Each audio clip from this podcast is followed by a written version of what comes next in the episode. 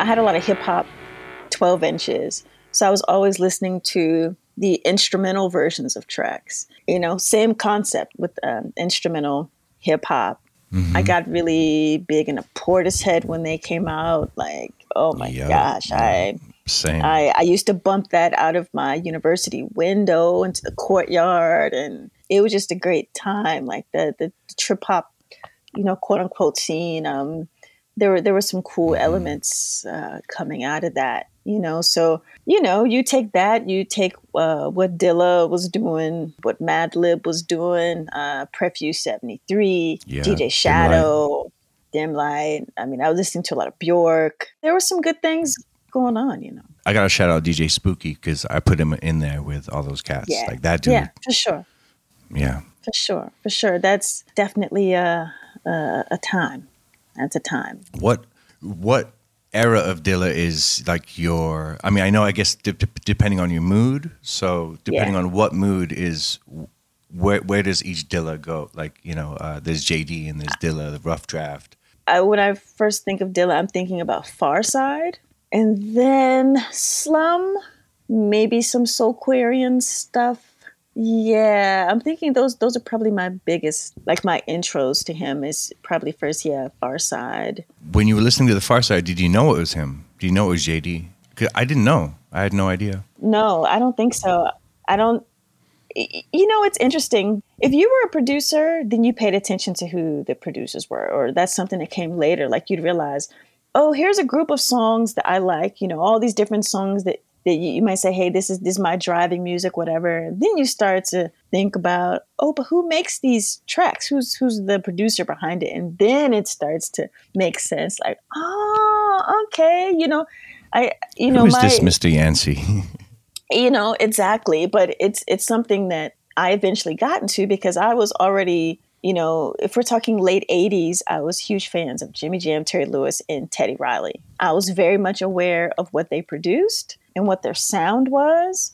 And then I was huge into Timbaland and then Dilla. Which era do you reach out for as a sort of default? You know what? I really enjoy his work with Madlib. I think Champion Sounds, I can rock on repeat. Mm-hmm. Yeah, the combo of them together I think was just dope. Yeah. But, everybody's got their stories. Like, I remember one of the visits I was in the UK and I hung out with Eric Lau, and he had burned me a CD of a bunch of Dilla MP3s, know. Yeah, yeah. Things were just kind of floating around. Is this the J-Lib outtakes that was floating about? I don't even know. I think it was a mixture of stuff. Oh, okay. But, back then it was always dope when folks were sharing MP3 rips, Got a little early blessing of sounds. For sure. But... absolutely, yeah. Yeah, I mean, Dilla, it's just unfortunate. I mean, he was still really young when he passed. 32 years old, man. That still messes my head up. And it's not like he had a lot of time to put out a lot of things, at least officially, what was released officially. I mean, there was a lot of stuff being passed around. But in terms of what he released officially. His official career is like 11 years because his first credited record is 95. And it starts, he was obviously doing stuff before that. But really, if you're taking it as like official career, it's like 11 years. It's 95 to 2006. Yeah. From Front Street? No, the first official record is the one for Dez's group. The NSC is the group, and DJ Dez was a part of it. I got that. JD, the letters JD, and it's actually that record. Yeah. I talk about this in the book, but that record is so in Detroit. The underground resistance people have built their own museum of techno. Of like techno history, which is at 3000 East Grand, down the road from the Motown Museum. But in that museum is that record. The first JD record is in there because they helped press and distribute it, and they're the ones who connected to who was then a young Peanut Butter Wolf who worked at the distribution on the West Coast. and they got the record to Wolf, and so that's how Wolf started distributing that record, and that's the assumption being that it's the first time that Wolf heard of JD. It's a super dope little story that. But that's his first credited record, and then it starts with, quickly after that, he's got like within a year of that record coming out, he's already got like major label placements. Yeah, I mean, I also feel like I had to do a bit of backtracking too. I mean, listen, my first self-release full-length, Fun Like Passion, the first track on there is called Missing You Simply. And that was dedicated to JD. Even the swing of it, like the whole vibe mm-hmm. of it. And that was around the time of his passing, you know, it's...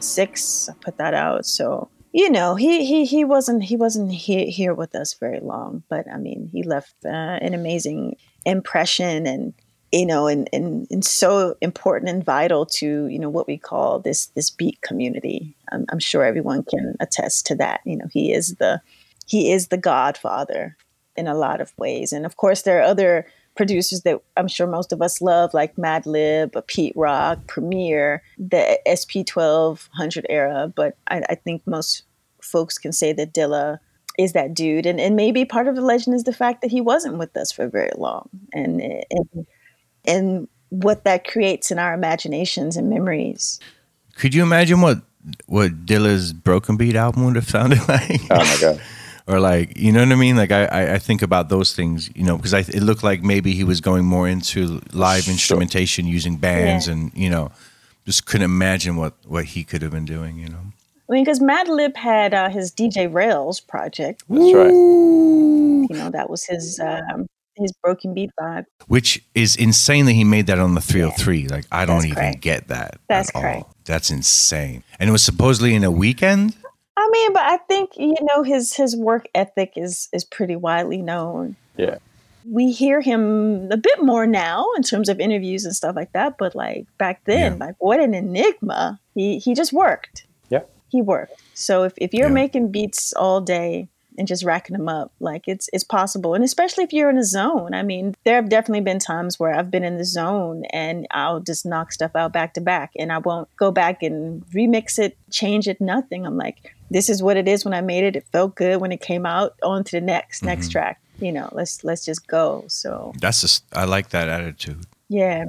The last couple of years, you did the Best Beat Tape and then the Sustainable Movements for a New Age. So the Best Beat Tape was themed around Bessie Coleman, and then the Sustainable Movements was themed around, I guess, ecology. So I was kind of wondering if you could talk about why beat tapes is a format and if the themes helps you with the creative work. That's the thing.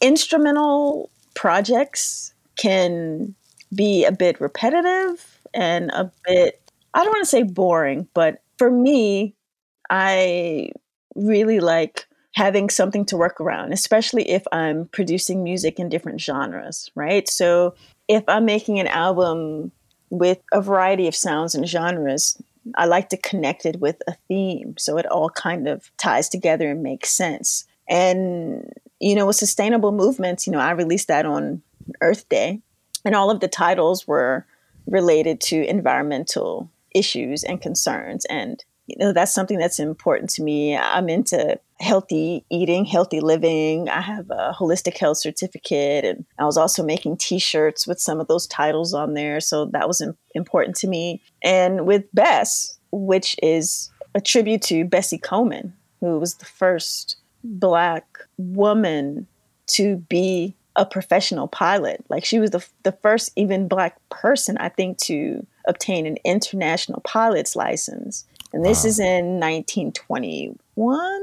And you know, she's a Black and Native American woman living in the South who didn't have any role models and decided on her own that she wanted to become a pilot. This is crazy. So, of course, they weren't letting this happen in the States. So there was a revered flight school in France. They weren't really letting in women, especially not women of color. But somehow they let her in. You know, she studied French. She learned the language and she excelled. And she also studied under some of the best pilots in Europe. And not only was she a great pilot, she became a stunt pilot. Like, this woman was doing tricks. She was standing on the wings and she was performing. And it's a story that I really wanted to share. It's something that I didn't know about. You know, I knew of Mae Jemison, who was, you know, like maybe the first Black female astronaut. I was reading about her, and then she started talking about Bessie Coleman. I'm like, who is this? I'm like, this woman is doing this in the 1920s? So I thought that was a great story to tell. And, you know, I don't really rhyme so much these days. You know, I'll sing occasionally. There is one vocal track on there. But I love stories. I love narratives. And I know that the recorded format, it doesn't just have to be music. You know, it can also be audiobook of sorts, you know. So I have interludes. And, you know, if you think about De La Soul and the groups, they were doing cool, you know, even Biggie, you know, having the interludes to tie in all the tracks. I thought it was a good opportunity to tell her story. And then also from a performance perspective, and incorporate those visuals and, as you say, you know, archive pictures and photos of her. Right. And I got a really great book about her life that was written about her. And I used that as a great resource. But, you know, I think representation is important, especially being, you know, a Black woman in a lot of different fields where I am one of few. And I think it's important to encourage, if anything, with all this music making and being in the arts and performing and creating, being an important resource for information. You know, it's kind of like, you know, how I saw early hip hop. Early hip hop, there were dance records, but there were also records that told you about history. And this is a lot of stuff that you weren't learning in schools. If you were reading it on your own, cool. Or if someone was schooling you on it, cool. But I really wanted to focus on the strength and the power of music, and that, you know, yeah, it could just be background music and, you know, that's under whatever else you're doing with your day. But it can also serve as an important resource to educate. So anytime I have an opportunity to drop those things in the project, it's a no-brainer. I'm going to go for it. But I mean, her story, who does that? Who Right. has that kind of strength to say, I know it's damn near impossible. I've never seen anyone do it, but I'm so gung-ho. Like, I'm so about this life. I'm going to keep trying and I'm going to keep pushing. And, you know, even when Bessie Coleman came back to the States, they treated her like crap. So she's like, okay, I'm going back to Europe and I'm going to train some more and I'm going to learn some more. And unfortunately, when she came back to the States and did some performing, and, you know, she ended up passing away in a plane. And I mean, and even how that wow. happened could have been some trickery too. So, but yeah, that's important to me. Like, I create because I am a creator, but it's even more important for me to use that in a beneficial way if possible.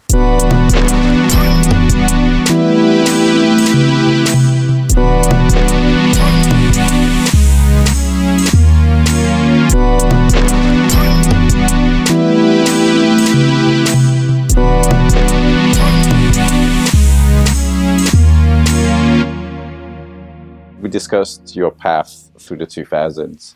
So we get to the early 2000s, you release Tectonic records. But then actually after that, you go back to just self-releasing for the rest of the decade up until today, actually. Why did you make that choice?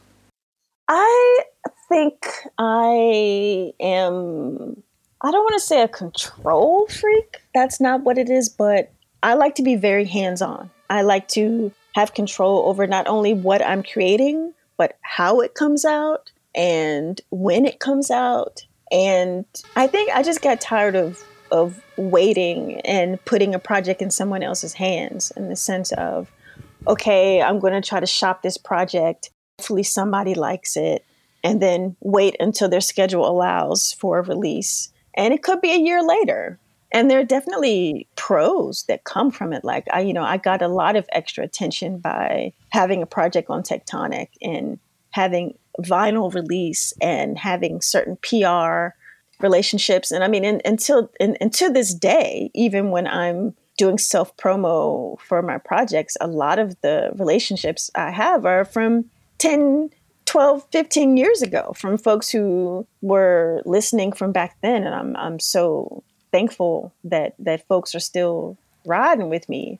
But I've always been a hustler. I've always been a self-marketing person. So like whatever needs to be done, whether it's making sure I have new photos, taking care of the graphic design for my albums, having control over the theme, the format, the genre, all those things.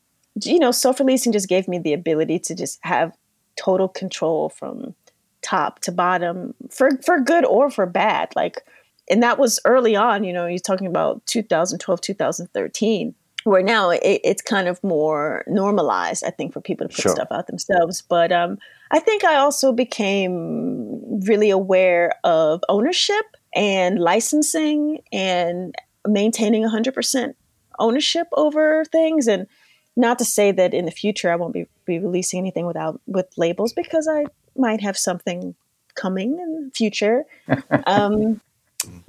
it's something I'm open to. But being able to put stuff out on my own just gave me total control from top to bottom. And if I decided I want to have something ready for next month, I could do that. At the same time, I think as a result of self-releasing, some people may have missed out on some things that I put out. I probably put out a good 3 or 4 albums that, maybe people weren't aware of if they didn't catch it on Bandcamp or Apple Music at the time. Or, right now everything's on Spotify. But that's the great thing about Bandcamp.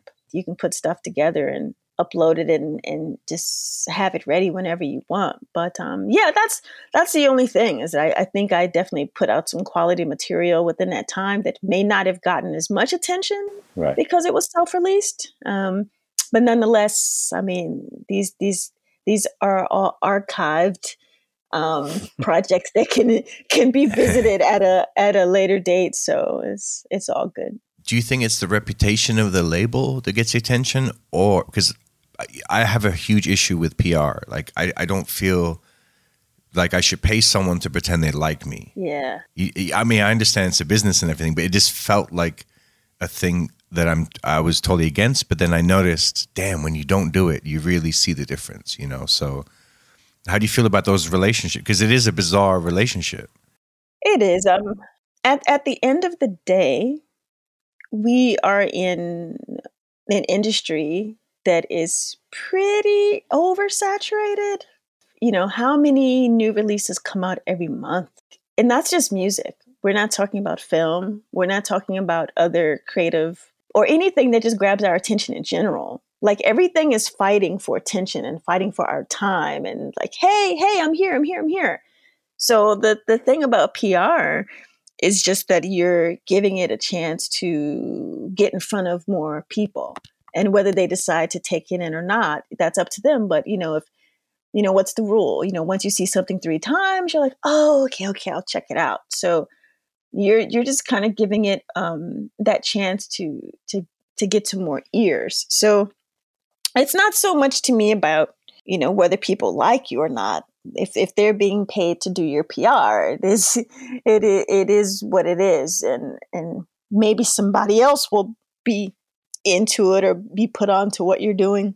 I definitely benefited from some attention in PR that I got from Tectonic and from Red Bull, for that matter, that I was able to promote to a decent amount of radio and journalists and stuff like that. But that's really all it's about. It's just getting in front of more people. I've seen it from the journalist point of view of being a person that when I was writing actively, you're being bombarded with people telling you, listen to these records. Then something like Bandcamp happens and that allowed, I think from a journalistic point of view, the thing that I loved about it is it allowed you to discover things by yourself that was sort of under the radar.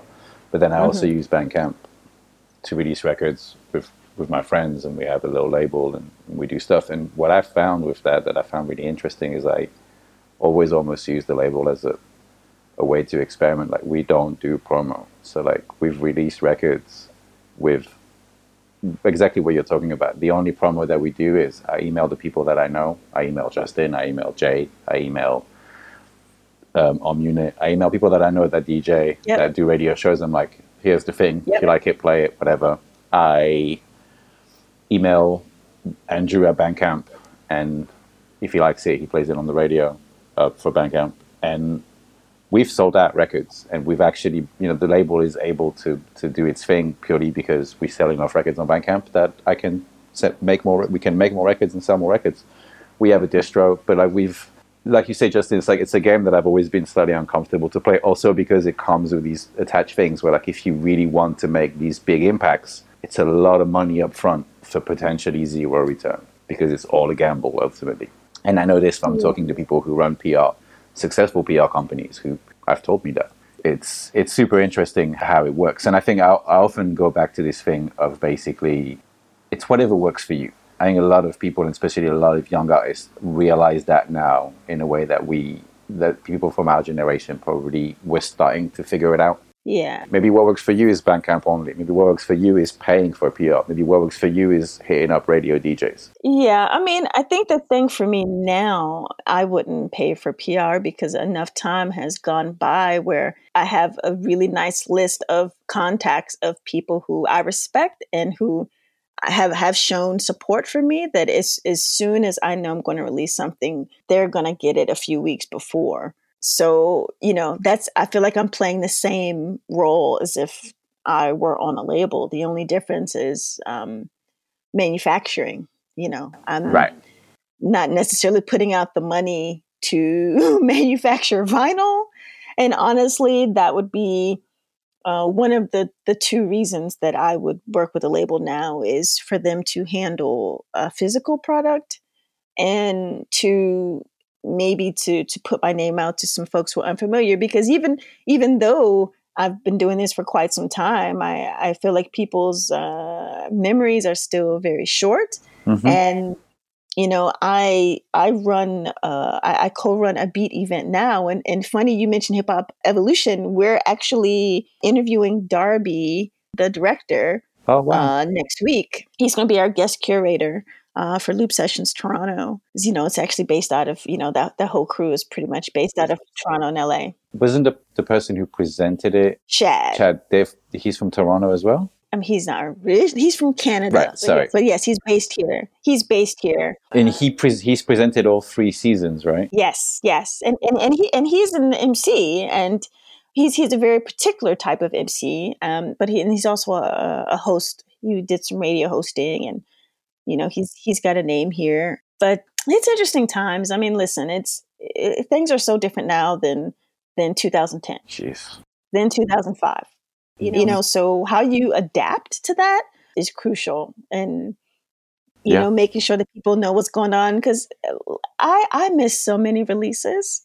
It's just so much. It's a lot to keep up with. And I think if you have a regular mix show or something, and you know, I'll do guest mixes, and that's when I'll really dig in and say, oh, okay, what's going on out there? Who's put what out? What should I check out? But do you check on Bandcamp? That's where you search. You know what? Honestly, I'll be going through my Instagram or Twitter feed, and I'll see something, and I'm like, oh, okay, let me go, and then I'll listen to it on Bandcamp. But usually that's how I'll find out about stuff, is on Instagram or Twitter. I find way more music on Twitter than Instagram. Yeah, I find a lot more, because people are retweeting and stuff, so there's more community.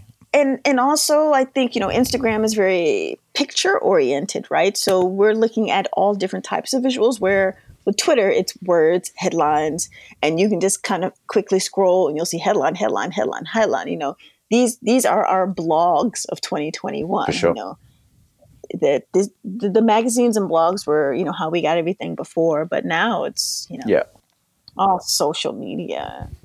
Twitter has been a source for music for me as well. But I mean, even the point that you made, I think is very salient about wanting to make an effort to evolve. What can you do to continue to sort of like enjoy what it is that you're doing creatively. And sometimes that can come even from just having conversations with other people. Yeah. And I also meant to say that, you know, with Loop Sessions Toronto, it's, you know, I'm seeing a lot of young beat makers and, you know, I'm co-running the event, but a lot of them don't know my beat history. They don't know my releases. I'm still coming to them as a new person. So it's like, even though, you know, we've been doing this for quite some time, we can kind of take for granted what that new space looks like. And sometimes you have to kind of reintroduce yourself to people so they can know what's up. So, and hopefully you gain new followers, or not followers, but, you know, people who are interested in what you do and will, you know, check you when you have new stuff coming out. So what's the night like? Is it oriented, like a dance floor oriented thing, or is it more just people playing beats and vibing out? Well, Loop Sessions Toronto, it's a part of the Loop Sessions umbrella, and there are a number of chapters all around the world. And it started as an in-live session we would do once a month, and basically you'd have 5 minutes to sample a vinyl, 3 hours to create, and then everyone would showcase their beat. Wow. Dope. Wow, I like this. Yeah, so we'd allow as many producers as table space would allow, because people would come with their own gear. So whether they're using FL Studio, MPC, 404, whatever it is, and depending on how big our space was, you know, we'd have 12 to 15 producers. And, you know, we've been doing this for 2 years, and it actually started the main crew is out of Montreal. And of course, that has a history of the whole black community. And they host online now as well, too. I think all of us are hosting virtually online now, but there's definitely a certain vibe that you get when you're all in one space and everyone's nerding out on their headphones. Yeah. And you can see they're deep into it, and they have the same source material. Wait, everyone's sampling the same record? Yes. Oh, wow. So there could be 5 tracks, 8 tracks, 10 tracks, or whatever on that vinyl, you know, A side, B side, and you had 5 minutes to just drop the needle.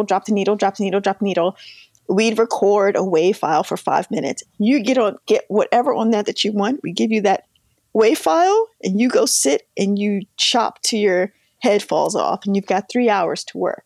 Now that we're virtual, we actually give the sample the night before, and then they present it online the next day. But we also use that as an opportunity to highlight someone in our local community who we think is the bee's knees. You know, someone who is in the music community, whether they're producers, DJs, journalists, we get them to select the vinyl. You know, we've had Shad, we've had Rich Kid, Solitaire, we've had some really dope, like, Toronto and Greater Toronto legends, really. And that's why we're getting Darby. You know, he used to run a hip-hop magazine here called Pound, you know, before he even started doing any film production and stuff like that. So we use that as a way to teach our younger producers who don't remember some of the stuff that was going on in 2000. So we really use it as a great community to mix the eras, and they all learn from each other. And actually, even the participating producers are coming from all ranges of experience. So it's really dope. Like I said, we've been doing it for over 2 years, and it's been so much fun. And we even got a grant for a bit to partially fund our speakers. And we also have, we're working on some other programming. We have something called Crate Sessions, where we do like in-depth interviews with vinyl lovers. Like, we've had some really dope folks who we've interviewed. So, you know, myself and Garrett, he goes by Drumspeak Music, we're co-running the Toronto chapter right now. And we're just trying to highlight the Toronto history, as well as encourage and influence the upcoming crew of producers. And, you know, Toronto's hot, man. Toronto's been hot for a bit, so it's really cool. Are those recorded, those events? If you go to our Instagram, you'll see snippets. Like, okay. You know, the sessions run like two hours long, so we don't post the whole thing anywhere. Just snippets. Yeah, but we'll post clips so you can hear some different beats from the night. And, you know, we might parlay into doing some longer stuff. And actually, when we were meeting in person, we'd go meet up with the curators and we'd be talking for hours. And we would just break this down into a few minutes and usually just use it to promote and hype the actual session that's coming up and to promote them as well. But yeah, I mean, this is a good way for me to stay current and to also be a mentor and to educate as well. So amazing. It's interesting what can happen over time, and also to see how many of us are still involved in music and still trying to be productive in that field. So I really enjoy seeing that, you know, the folks that I quote unquote came up with. There are a number of folks who aren't doing it anymore. You know, this isn't a make money fast or get big and popular kind of thing, you know, but if you love it and you see it as a part of your life, you'll figure out a way to make it sustain you. What's the handle? Is it Loop Sessions? Loop Sessions Toronto. Loop Sessions Toronto, so everybody can check that out. I've also been really lucky to host a number of creative workshops online with different crews. Like we talk about the producer, Martin. You know, he has a monthly series that he does a mentorship for producers. And I've done a session with him. And I've done stuff with a number of different organizations. Saffron, based in the UK. University of Toronto, Hard House. So, you know, different folks reach out to me to do different creative sound workshops or even just to talk about my history, which is really cool. But I'm sure the thing that you want me to mention is... I don't want you to mention it, only if you want to. It's interesting. I want to mention it too because, I mean, listen, the whole time we've been talking about my journey and... You know, even though I've been doing music for so long and internships and so forth, I also grew up studying theater. I went to performing arts school and I have a bachelor's degree in film. So I'm into it all, right? Music is just the thing that allowed me to create solo, right? Movies and theater take working with a lot of people, for whether that's good or bad. But it all kind of brings me full circle because, you know, the film... industry is thriving in Toronto. A lot of things film here. And this last fall, I was very lucky to receive an email requesting my services to check my interest in consulting on a music-related film. At the time, I didn't necessarily know the details of it. I hadn't read the script yet, but I just got an email from one of the assistants that said, hey, I'm from Disney and we are making a film and we're looking for a consultant. That's all I knew. And I said, well, heck yeah, you're in my city. Everyone knows Disney. Oh, why not? So everything just happened really quickly. I read the script that night and found out that the film was about young DJs and young beat makers. Wow. And I was hired to... So you're going to make sure there's RCAs plugged in the mixer? All of that. The amount of times I've seen a film and this shit isn't even plugged in. All of that. Like, listen, like I'm hoping I caught everything. I'm hoping everything looks good. But I was in charge of instructing and teaching the lead actors how to scratch, how to DJ, how to spin. And this all happened very quickly. So you have to imagine I'm working with 15 and 17-year-old actors and teaching them not only how to use the equipment, but also the culture as much as I can. So I'm working with them. I'm also instructing the director. I'm giving her lessons. And I'm also on set for any of the scenes that are related to such. And making sure that everything looks good and sounds good and it looks authentic and just helping with anything related to that part of the movie. And it was amazing. It was the first time I had been on a film set I was amazed that the theme was so closely tied to my life and my history. For and sure. The lead is a female, which is amazing. And the director is a female, both women of color. And it was just amazing that they found me and that I was able to have this experience. So dope. Yeah. Yeah. So dope. And that should be out September. I know everything. They've done editing. I've seen all the final edits and I've signed all the dotted lines, gone through all the legal departments and everything. And I'm excited for that. And that'll be out on the Disney Channel. I think it's going to be a really important show. Nice. I have a question that pertains to that. So they had to clear the music first? Like, how did it work?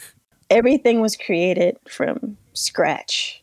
That was another thing I had to see, like, all of the music's original music. You know, the guy who does the score for the movie did Moulin Rouge. Once I was like, who are these people I'm working with? Oh my God. You know, the music supervisor, she did The Bodyguard and some other things. I'm like, wow. So they knew that stuff. Yeah, wow. They knew their stuff, but at the same time, they really appreciated me for what I had to bring to the table because, you know, even though they were in charge of what they do, they really relied on me for the DJ related aspects and for the music producer related, from gear to everything, to speak. You know, I would make some corrections to the script if certain things didn't make sense. It's for a younger audience. So, you know, some things kind of have to stay in that realm. But in terms of inspiring young creators,